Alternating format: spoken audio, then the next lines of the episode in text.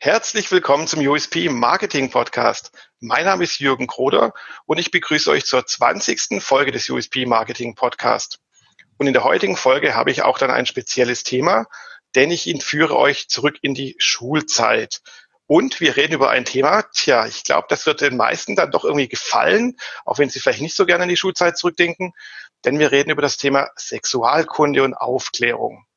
Was es damit auf sich hat, was das Ganze mit Marketing und U S P zu tun hat, das erklärt mein Gast, das ist die Nessie Meyer. Hallo Nessie, sehr schön, dass du dabei bist, es freut mich.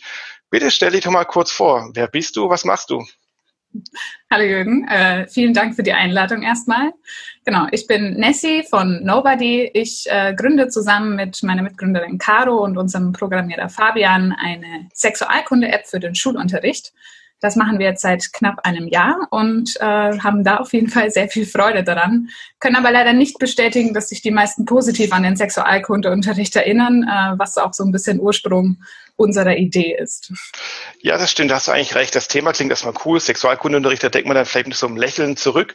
Andererseits, wie du es auch sagst, wenn ich so jetzt an meine Schulzeit zurückdenke, war doch der Sexualkundeunterricht ziemlich dürftig, angestaubt, altbacken und äh, eigentlich ziemlich unprickelnd, muss ich mal sagen. Dann erzähl doch mal, wie kam du jetzt auf die Idee, eine Sexualkunde-App zu entwickeln?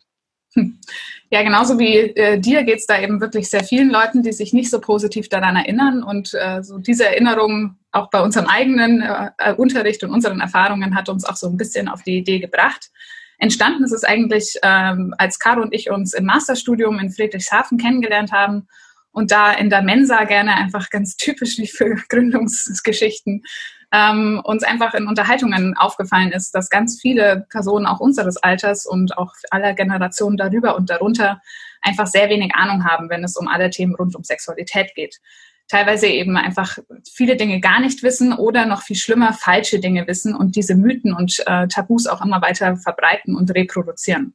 Mhm. Und Entschuldigung, wenn ich, wenn, ich, wenn ich kurz einhaken darf, was sind das denn für Mythen oder falsche Sachen, die da verbreitet werden?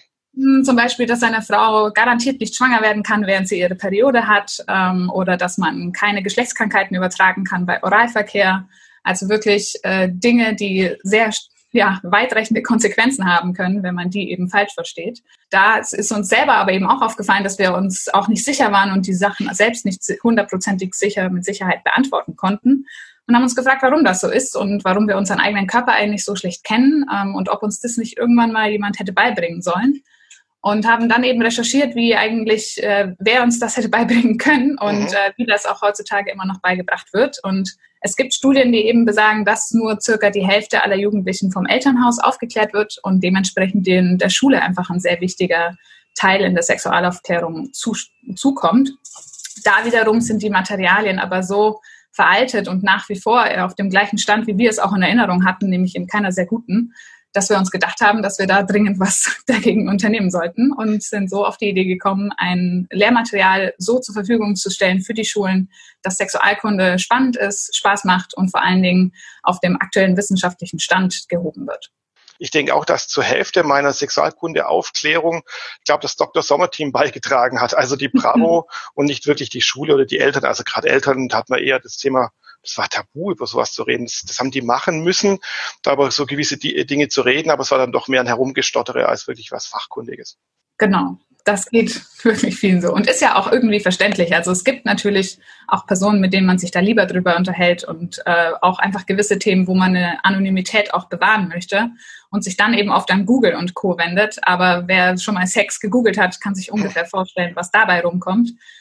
Und um da auch da einfach eben eine Alternative zu schaffen, wo man gesicherte Informationen bekommt, ähm, haben wir eben beschlossen, diese App zu entwickeln, weil wir darüber zum Beispiel auch eine anonyme Fragefunktion zur Verfügung stellen können, die dann auch eben dafür geeignet ist, anonym Fragen stellen zu können, die aber auf gesicherte und gute Ergebnisse und Antworten dann auch äh, zurückgreift. Okay, reden wir über die App gleich noch. Ich möchte mal einen Schritt zurückgehen. Wie sieht denn die Lage heutzutage in den Schulen denn aus? Ist das noch wie bei uns vor dreißig Jahren? Da schmeißt dann der Lehrer irgendwie so ein Video acht, H acht Projektor an und dann schlägt man irgendwie Bücher auf, die irgendwie aus dem Jahre neunzehnhundert irgendwas sind. Man kann froh sein, wenn sie in, in bunt gedruckt waren, nicht in schwarz-weiß. Wie sieht das denn heutzutage aus? Ja, das beschreibst du tatsächlich schon ziemlich gut. Ähm, man kann natürlich immer keine wirklichen Allgemeinaussagen machen, weil das sehr stark von der Schule auch abhängt, von, von deren technischer Ausstattung, auch von, von der Lehrkraft natürlich, ähm, inwiefern die sich da Materialien zusammensucht. Aber wir haben auch tatsächlich gerade erst eine Umfrage unter Lehrkräften gemacht ähm, und auch da gefragt, was, was denn an Materialien verwendet wird im Sexualkundeunterricht. Und da wird zuallermeist Arbeitsblätter, der Overhead-Projektor und die Biologiebücher angegeben. Und genau dieser Dreiklang äh, kann man sich ungefähr vorstellen, wie damit dann ein Sexualkundeunterricht aussieht. Und wir haben natürlich auch einen Blick in die aktuellen Biologiebücher geworfen. Und da sind es dann oft so circa vier bis zehn Seiten, die in Biologie auf Sexualkunde verwendet werden. Und da ist das Bild eben einfach auch noch nicht sehr gut. Also teilweise sind die, die Beschriftungen, die Bezeichnungen von Geschlechtsteilen äh, medizinisch inkorrekt, also da haben leider auch die Frauen immer den größten Nachteil, denn vor allem weibliche Geschlechtsorgane werden falsch bezeichnet oder kommen gar nicht vor. Und auch da werden wieder Mythen weiter verbreitet, zum Beispiel über das Jungfernhäutchen, das eigentlich gar nicht existiert. Und gleichzeitig ist auch die Vielfalt einfach nicht abgedeckt, die es mittlerweile gibt. Deswegen, also homophobe Äußerungen zum Beispiel gehören auch immer noch zum Alltag an Schulhöfen und an Schulen, was einen auch nicht verwundert, wenn in einem Biologiebuch als Paar immer nur Mann und Frau dargestellt werden. Ähm, dann braucht man sich da eben auch nicht wundern. Und das sind all diese Dinge, an denen wir gerne äh, angreifen und etwas verbessern wollen würden. Puh, das ist ja ganz schön ernüchternd, erschreckend, muss ich auch sagen. Das klingt ja wie vor hundert Jahren. Und man merkt auch, wie du äh, so beschreibst, es ist immer noch ziemlich analog. Also die Digitalisierung, merken wir jetzt auch gerade in der Corona-Zeit, hat in Deutschland ja ziemlich... Ja, da hängt Deutschland ziemlich hinterher, so ungefähr zwanzig bis dreißig Jahre und die Schule, Schulen wohl noch länger und natürlich dann auch im Sexualkundeunterricht. Okay, jetzt habt ihr eine App. Du hast gerade schon andeuten, angedeutet, dass bei dieser App können die Leute dann Fragen stellen. Ist das das Ganze dann wie ja, so ein Doktor Sommer-Team per App oder ist das dann doch schon ein bisschen mehr? Es ist, äh, es geht auf jeden Fall darüber hinaus. Ähm, die App entwickeln wir eigentlich ziemlich genau am Lehrplan. Das heißt, wir haben uns den Lehrplan in N R W angeschaut, der eigentlich auch recht ausführlich, äh, ausführlich ausformuliert ist und auch all die Themenfelder, die wir uns gerne wünschen, äh, mit aufgreift, ähm, nur bisher eben einfach nicht in der, im Unterricht auch umgesetzt werden kann, weil die Materialien eben dazu fehlen. Aber an diesem Lehrplan hangeln wir uns entlang und entwerfen quasi richtige Unterrichtsstunden, Lernboxen in der App, die, mit denen man dann den Unterricht auch gestalten kann, um eben auch den Lehrkräften einfach Arbeit abzunehmen, damit die sich nicht mühsam selbst eben die Materialien zusammensuchen und aufbereiten müssen. Das heißt, es gibt dann Gruppen, äh, Gruppenübungen und Aufgaben, die man in der Gesamt, mit der gesamten Klasse machen kann oder in kleineren Gruppen oder auch individuell. Ähm, dann in Form von Minispielen, von Infoboxen, kleinen Erklärvideos, Quizzen und Tests, ähm, über die dann die einzelnen Inhalte näher gebracht werden, eben auch möglichst abwechslungsreich äh, und multimedial ähm, und so, um so eben einfach einen spannenden Unterricht gestalten zu können. Das klingt spannend, finde ich cool. Eben interaktiver, multimedialer, moderner Unterricht. Ähm, ist das dann so, dass wenn ich mir die App runterlade, so als Schüler, dass ich die dann erstmal gar nicht benutzen kann und dann der Lehrer die quasi freischalten muss, damit ich nichts vorlerne oder irgendwas Falsches erfahre? Oder wie ist das dann? Äh, der, geplant ist es, dass die Schulen Lizenzen einkaufen für die App und die dann an ihre Schülerinnen und äh, Lehrkräfte weitergeben. Das heißt, die können mit dem Lizenzcode dann die App äh, herunterladen und freischalten und haben dann aber direkt alle Inhalte zur Verfügung. Also wir wollen keine Inhaltsbarrieren in dem Sinne aufbauen, weil das irgendwie auch unserem ja. Ja, Grundsatz widersprechen würde. Eben, wir wollen ja, dass alle endlich an alle Inhalte auch rankommen. Ähm, aber es ist natürlich so, dass trotzdem die Lehrkraft dann eben äh, die Agenda-Setting sozusagen machen kann und sich eben auch einen Leitfaden zu der App dazu bekommt, in dem Unterrichtsvorschläge auch gemacht werden, aber natürlich auch selbst entscheiden kann und muss, an welchem Punkt ist meine Klasse, welches Thema interessiert die gerade besonders und dann in dem Thema sich eben eine Lernbox heraussuchen kann und da die verschiedenen Aufgaben dann mit der Klasse zu machen. Aber die SchülerInnen haben an sich jederzeit auch die Möglichkeit, sich mit den Themen zu beschäftigen, die sie selbst interessieren, auch außerhalb des Unterrichts, weil sie auf die Inhalte schon auch zugreifen können. Okay. Du hast ja gerade davon gesprochen, ihr orientiert euch am Lehrplan von N R W. Wie ist das denn? Wir haben in Deutschland ein föderales System, sechzehn Bundesländer, sechzehn verschiedene Bildungssysteme. Das heißt dann, eure App würde ja dann nicht zu dem Lehrplan von Bayern, Baden-Württemberg, Sachsen und sonst wo irgendwie passen. Genau. Ähm, ja, das ist das Schöne am föderalen Bildungssystem, dass ähm, anscheinend auch Sexualkunde äh, auf sechzehn verschiedene Art und Weisen funktioniert. Wichtig zu beachten, dass man in, in Bayern anders mhm. Sexualität äh, ja, mit sich trägt als im N R W. Nein, so ist es natürlich nicht und so würden wir es uns auch nicht wünschen, aber natürlich ist die Realität, dass wir tatsächlich sechzehn verschiedene Lehrpläne auch für den Sexualkundeunterricht haben. Äh, wir orientieren uns jetzt gerade an N R W, einfach weil der Lehrplan hier auch mit am ausführlichsten ist und weil wir natürlich hier mit der Firma auch gerade sitzen. Ähm, uns ist aber dann eben bewusst, dass wir die, die App danach natürlich auch in allen weiteren fünfzehn Bundesländern anbieten möchten, werden die dann aber entsprechend tatsächlich immer äh, eventuell eben leicht anpassen, je nach Lehrplan der anderen Schulen. Das äh, wird aber dann auch die Erfahrung zeigen, wie das funktioniert. Also wir gehen eben eigentlich sehr schwer davon aus, dass äh, Sexualität in jedem Bundesland gleich funktioniert und auch äh, eigentlich alle Jugendlichen in allen sechzehn Bundesländern äh, an die gleichen Themen, äh, sich für die gleichen Themen interessieren oder zumindest auch die gleichen Themen einfach beigebracht bekommen sollten.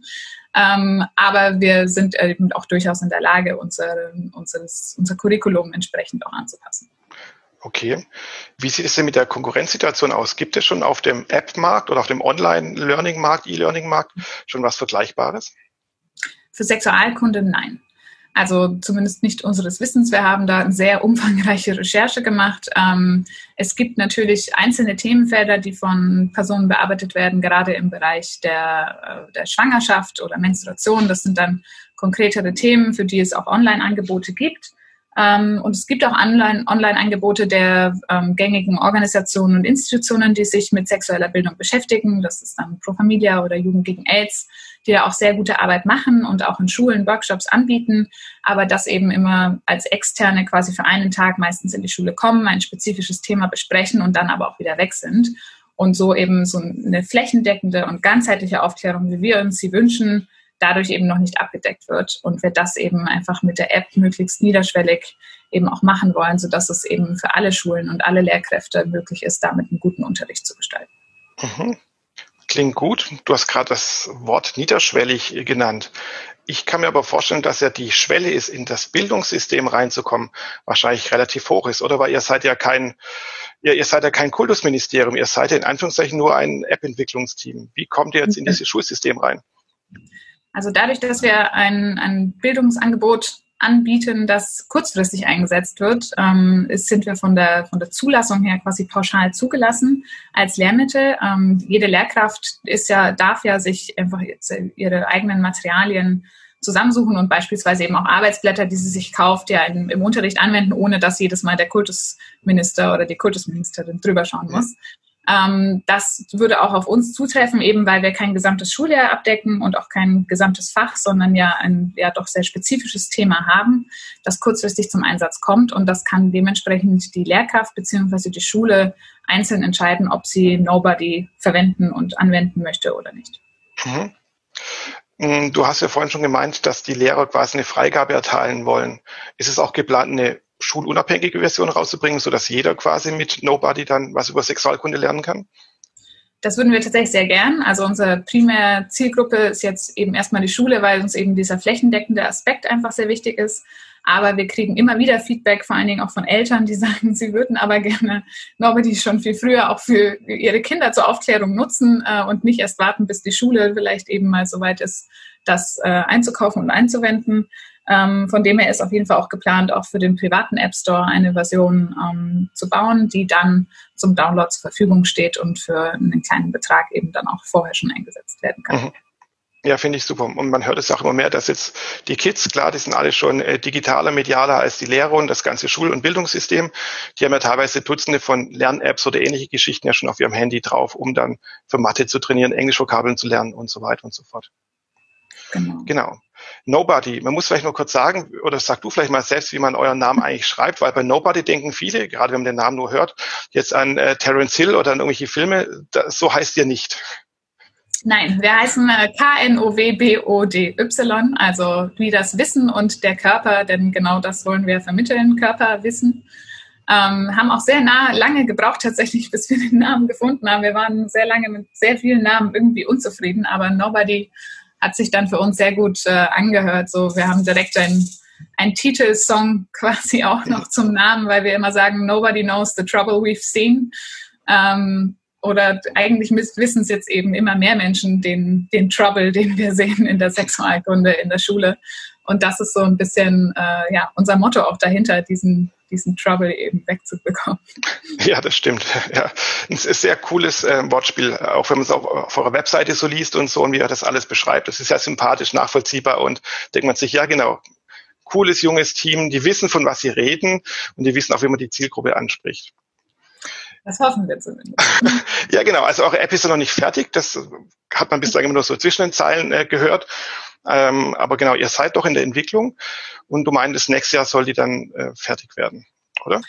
Genau, wir ähm, sitzen aktuell an der Entwicklung des Prototyps, den wir ähm, im März zwanzig einundzwanzig fertigstellen möchten und dann auch direkt in Pilotschulen und testen. Also wir haben schon einige Klassen, die da Interesse angekündigt haben, das dann direkt äh, einmal für uns zu testen und eben Feedback zu geben, dass wir dann im Laufe des Jahres eben auch einarbeiten werden, weitere Themenfelder noch aufbereiten und dann Ende ähm, zwanzig einundzwanzig hoffentlich mit einer ersten Beta-Version der App an den Start gehen können äh, und uns dann kontinuierlich eben weiterentwickeln und ausbreiten.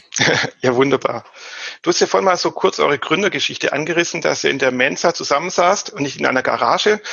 Um dann, äh, dann kam euch die Idee zu dieser App oder zu dieser ganzen Geschichte. Wie ging es denn dann weiter? Wie habt ihr es geschafft, jetzt von der ersten Idee wirklich ein Startup äh, zu formen?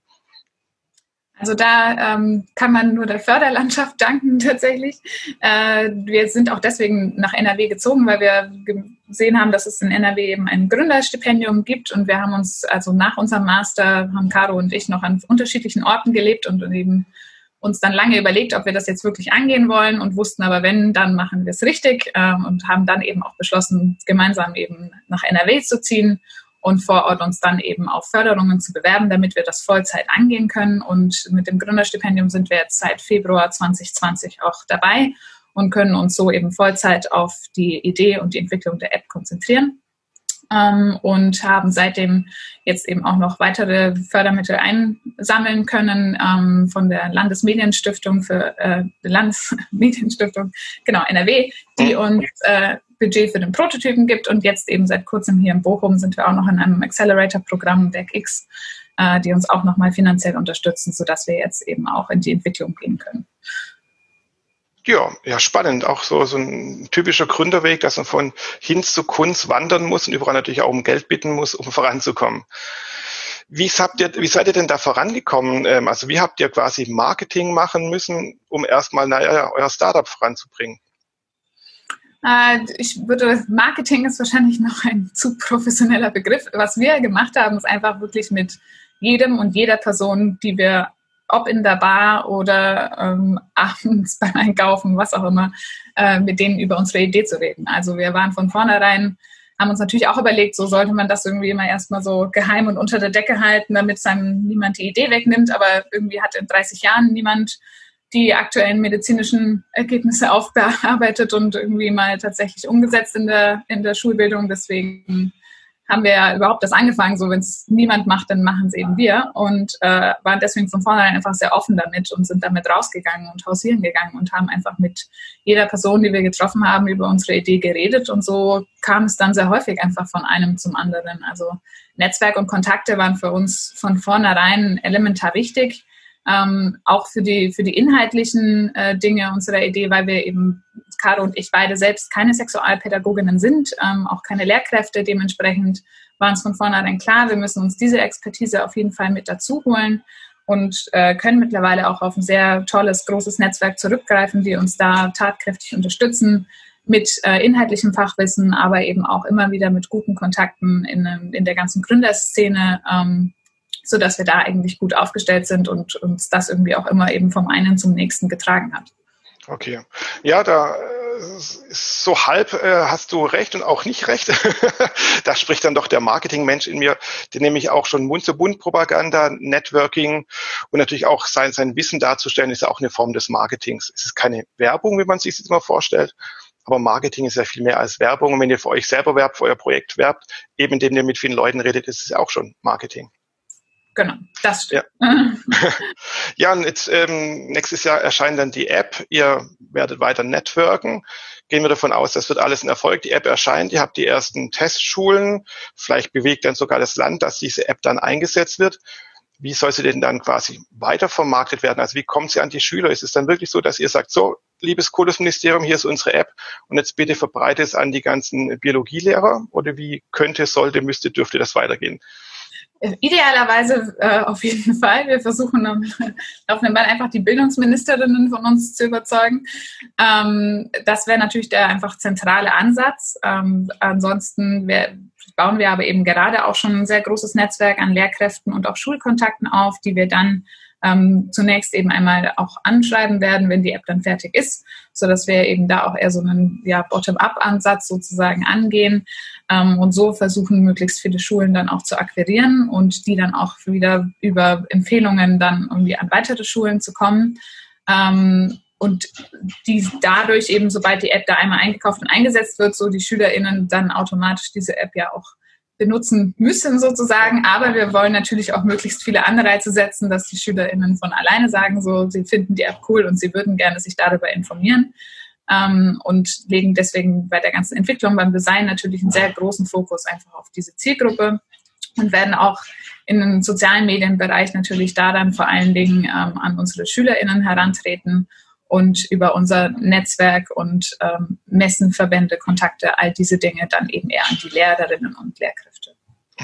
Also so wie du es jetzt gerade erzählst, gibt es so mehrfache Strategie und dann eben so die Lehrer werden erst wahrscheinlich so klassisch angesprochen und dann eben die Schüler, die Nutzer dann eben auf Social Media und Co.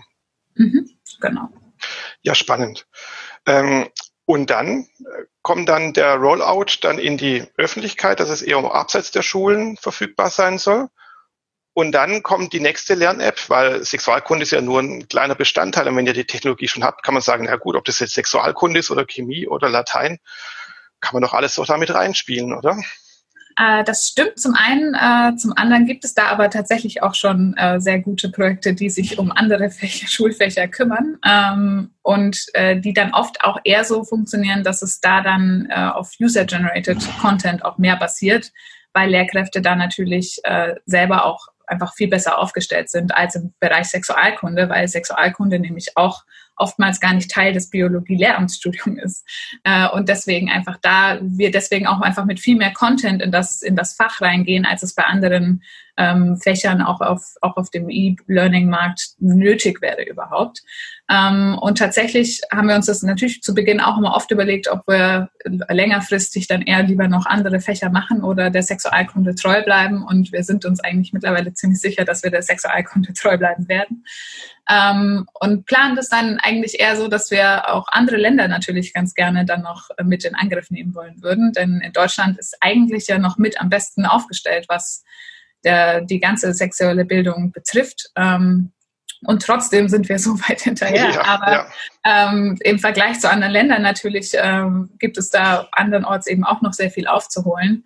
Ähm, aber auch sehr viel politisch überhaupt erstmal gegenzusteuern. Ich meine, in Ländern wie Polen wird man mittlerweile hinter Gittern gesperrt, wenn man Sexualkunde an den Schulen überhaupt anspricht. Das ist auch, sind Entwicklungen, die auch erst in jüngster Zeit entstanden sind, aber die uns auch politisch sehr große Sorgen machen, wo wir in Deutschland natürlich privilegiert sind in dem Sinne, dass sexual, äh, sexuelle Bildung verpflichtend ist an den Schulen. Und das sind einfach Themen, denen wir uns gerne eben dauerhaft und weiterhin widmen möchten und da dann auch gerne mit Workshops, äh, Vorträgen und so weiter für Aufklärung überall sorgen möchten. Ja, ein sehr schönes Ziel und ist auch das Ziel von vielen Startups, eben nicht nur jetzt was zu entwickeln, große Reichweite zu haben und jetzt viel Geld zu machen, sondern eben auch ein größeres Sinn dahinter steckt. Ähm, ja, ja finde ich super, klasse und das ist auch der Spirit von Startups oder sollten viele Startups haben, diesen Spirit eben was in der Welt verändern und verbessern zu wollen. Trotzdem geht es auch immer irgendwie ums Geld. Entschuldigung. Kein Problem. Ja, das ist auf jeden Fall unser zentraler Fokus, denn äh, wegen dem Geld auch wurde uns auch schon von vielerlei Ecken sowieso empfohlen, wer Geld machen möchte, sollte nicht in den Bildungsmarkt gehen. Ähm, und deswegen ist das immer ganz, fügt sich das immer ganz gut, dass wir das nicht machen, weil wir einen Porsche vor der Tür stehen haben möchten und uns irgendwann in die Karibik absetzen, sondern Äh, unser Ziel ist es tatsächlich, äh, dass alle Leute eine bessere Beziehung zu ihrem Körper und zu anderen Körpern, die sie sonst noch interessieren, haben. Ja, ja. Ähm, aber reden wir noch mal ganz kurz über das Geld, weil, ähm, also nicht jetzt im Detail, aber jetzt ist ja so, ihr werdet gefördert, ihr habt also Fördermittel, über, von denen ihr euch finanziert. Dann später zu gemeinen, wollt ihr das an die Schulen verkaufen. Das heißt dann, die Schulen müssen Budgets bereitstellen, um die App dann anzuschaffen. Ist das genau. dann die Haupteinnahmequelle oder wird es immer noch so sein, dass ihr sagt, naja, dadurch, dass es ja ein Bildungsauftrag ist, werdet ihr versuchen, irgendwelche Fördertöpfe immer irgendwie anzuzapfen? Also bis, die, bis wir eigene Umsätze generieren können, wird auf jeden Fall Fördermittel nach wie vor unser Fokus sein. Und auch da ist natürlich immer die Frage, inwiefern weiter auch nach Corona oder gerade wegen Corona ja auch in die digitale Bildung immer mehr auch investiert noch wird und auch weitere Förderungen dadurch zur Verfügung stehen. Da werden wir auf jeden Fall weiterhin die Augen offen halten und uns da auch gerne eben äh, weiterhin fleißig bewerben, denn auch die ganze Phase im nächsten Jahr ist für uns auch noch nicht durchfinanziert. So. Also wir sind da auch aktuell wieder sehr am ähm, ja, Mittel akquirieren. Ähm, aber insgesamt ist das Geschäftsmodell schon auf jeden Fall so ausgelegt, dass wir uns von den Lizenzverkäufen dann auch tragen können und auch wachsen können, ähm, da wir natürlich einfach äh, dadurch, dass wir ein digitales Produkt haben, sobald das einmal entwickelt ist, ähm, zwar natürlich kontinuierlich verbessert und weiterentwickelt wird, aber von den Kosten her dann nicht mehr so ins Gewicht schlägt, dass wir ähm, die jetzt riesen Umsätze bräuchten wie andere Startups, die ein Produkt haben, wo sie tatsächlich eben Material, solche Dinge einkaufen müssen. Das sind natürlich Sachen, die bei uns wegfallen. Mhm.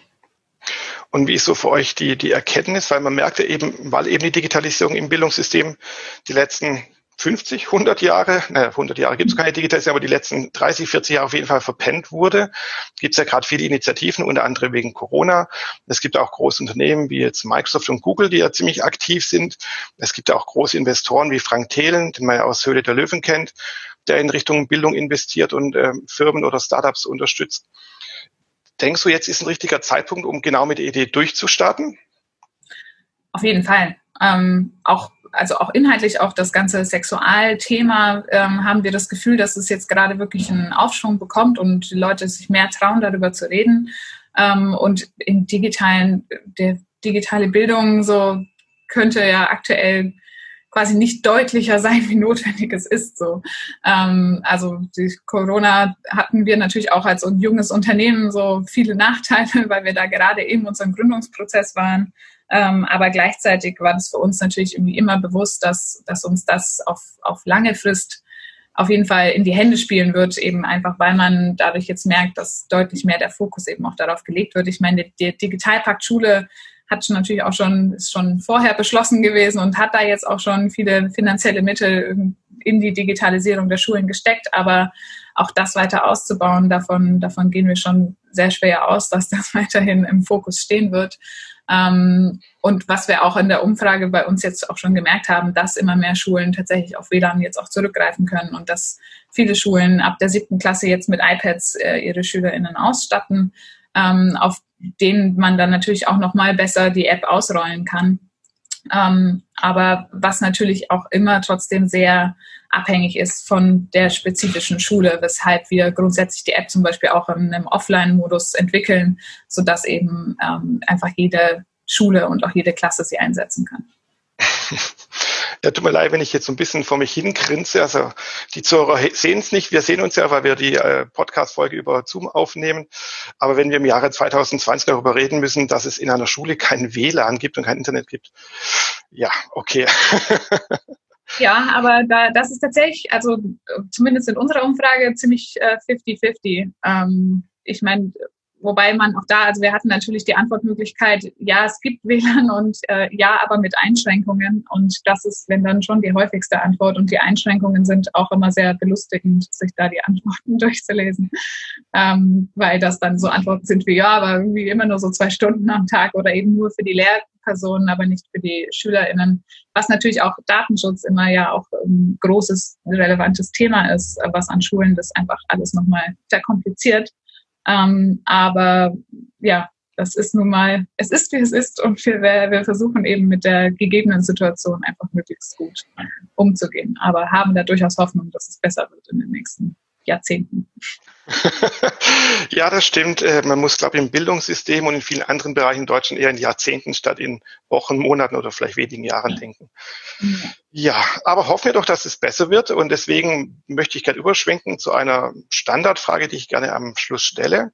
Nämlich stellt euch mal vor, oder stellt du dir jetzt konkret vor, ihr habt einen Gönner, der würde jetzt euch hunderttausend Euro geben fürs Marketing oder was, was mit Marketing zusammenhängt.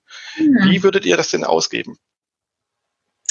Jetzt, wir hatten neulich die Idee, dass wir gerne mit dem gesamten Cast von Fuck You Goethe so ein kleines Werbe-Teaser-Video machen wollen würden für unsere App, in dem dann Elias M. Barek irgendwie vor seiner Klasse steht und sagt, so Leute, jetzt ladet alle mal Nobody herunter und dann legen wir los und uns da irgendwie eine schöne, lustige Szene auszudenken und das so als Teaser-Werbevideo für uns zu haben. Das fänden wir cool. Ich glaube, dafür wären hunderttausend Euro schon auch Äh, ganz praktisch, denn aktuell ähm, müssten wir da eher sehr viel gute Kontakte irgendwie kriegen, damit das so realisierbar ist.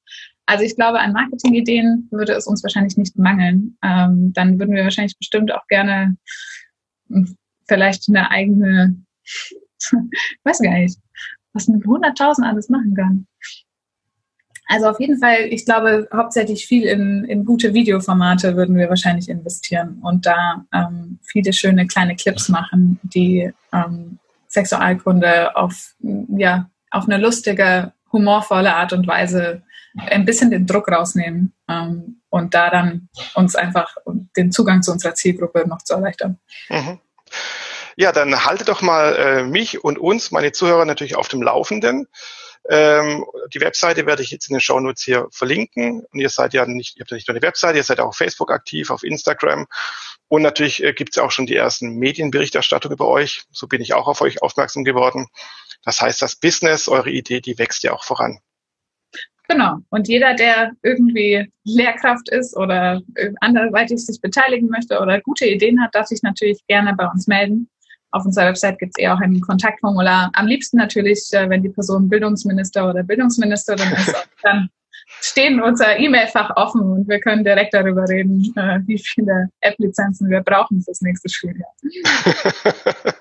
Ja, dann liebe Bildungs- und, Bildungs- und Kultusministerien, die jetzt gerade eben zuhören bei diesem Podcast, bitte meldet euch sofort bei Knowbody. Das ist ein cooles Projekt. Perfekt. Ja. Nessie, vielen, vielen Dank, dass du dabei warst. Freut mich, dass du auch in dieser speziellen Folge dabei warst. War eben die zwanzigste U S P-Marketing-Folge. Und somit gibt es auch den Podcast jetzt genau ein halbes Jahr. Auch das fällt genau alles aufeinander. Freut mich, dass du dabei warst.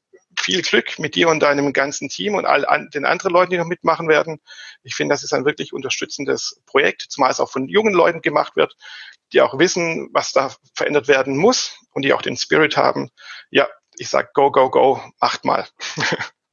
Vielen Dank, wir freuen uns. Ja. So, und an alle anderen da draußen, freut mich auch, dass ihr dabei gewesen seid äh, als Zuhörer. Und wer noch mehr jetzt über Nobody wissen will, der soll einfach auf die offizielle Webseite des Podcasts schauen. Das ist u s p podcast punkt de. Und den Podcast findet ihr auch bei iTunes, Spotify und vielen anderen ähm, Podcast-Hostern ähm, und Verbreitern. Und da findet ihr auch in den Shownotes dann die U R L zu Nobody, wie aber auch natürlich zum Zuhause von äh, dem U S P Marketing Podcast. Nessie, ich bedanke mich für alles und wünsche dir und allen anderen noch einen wunderschönen Restnachmittag.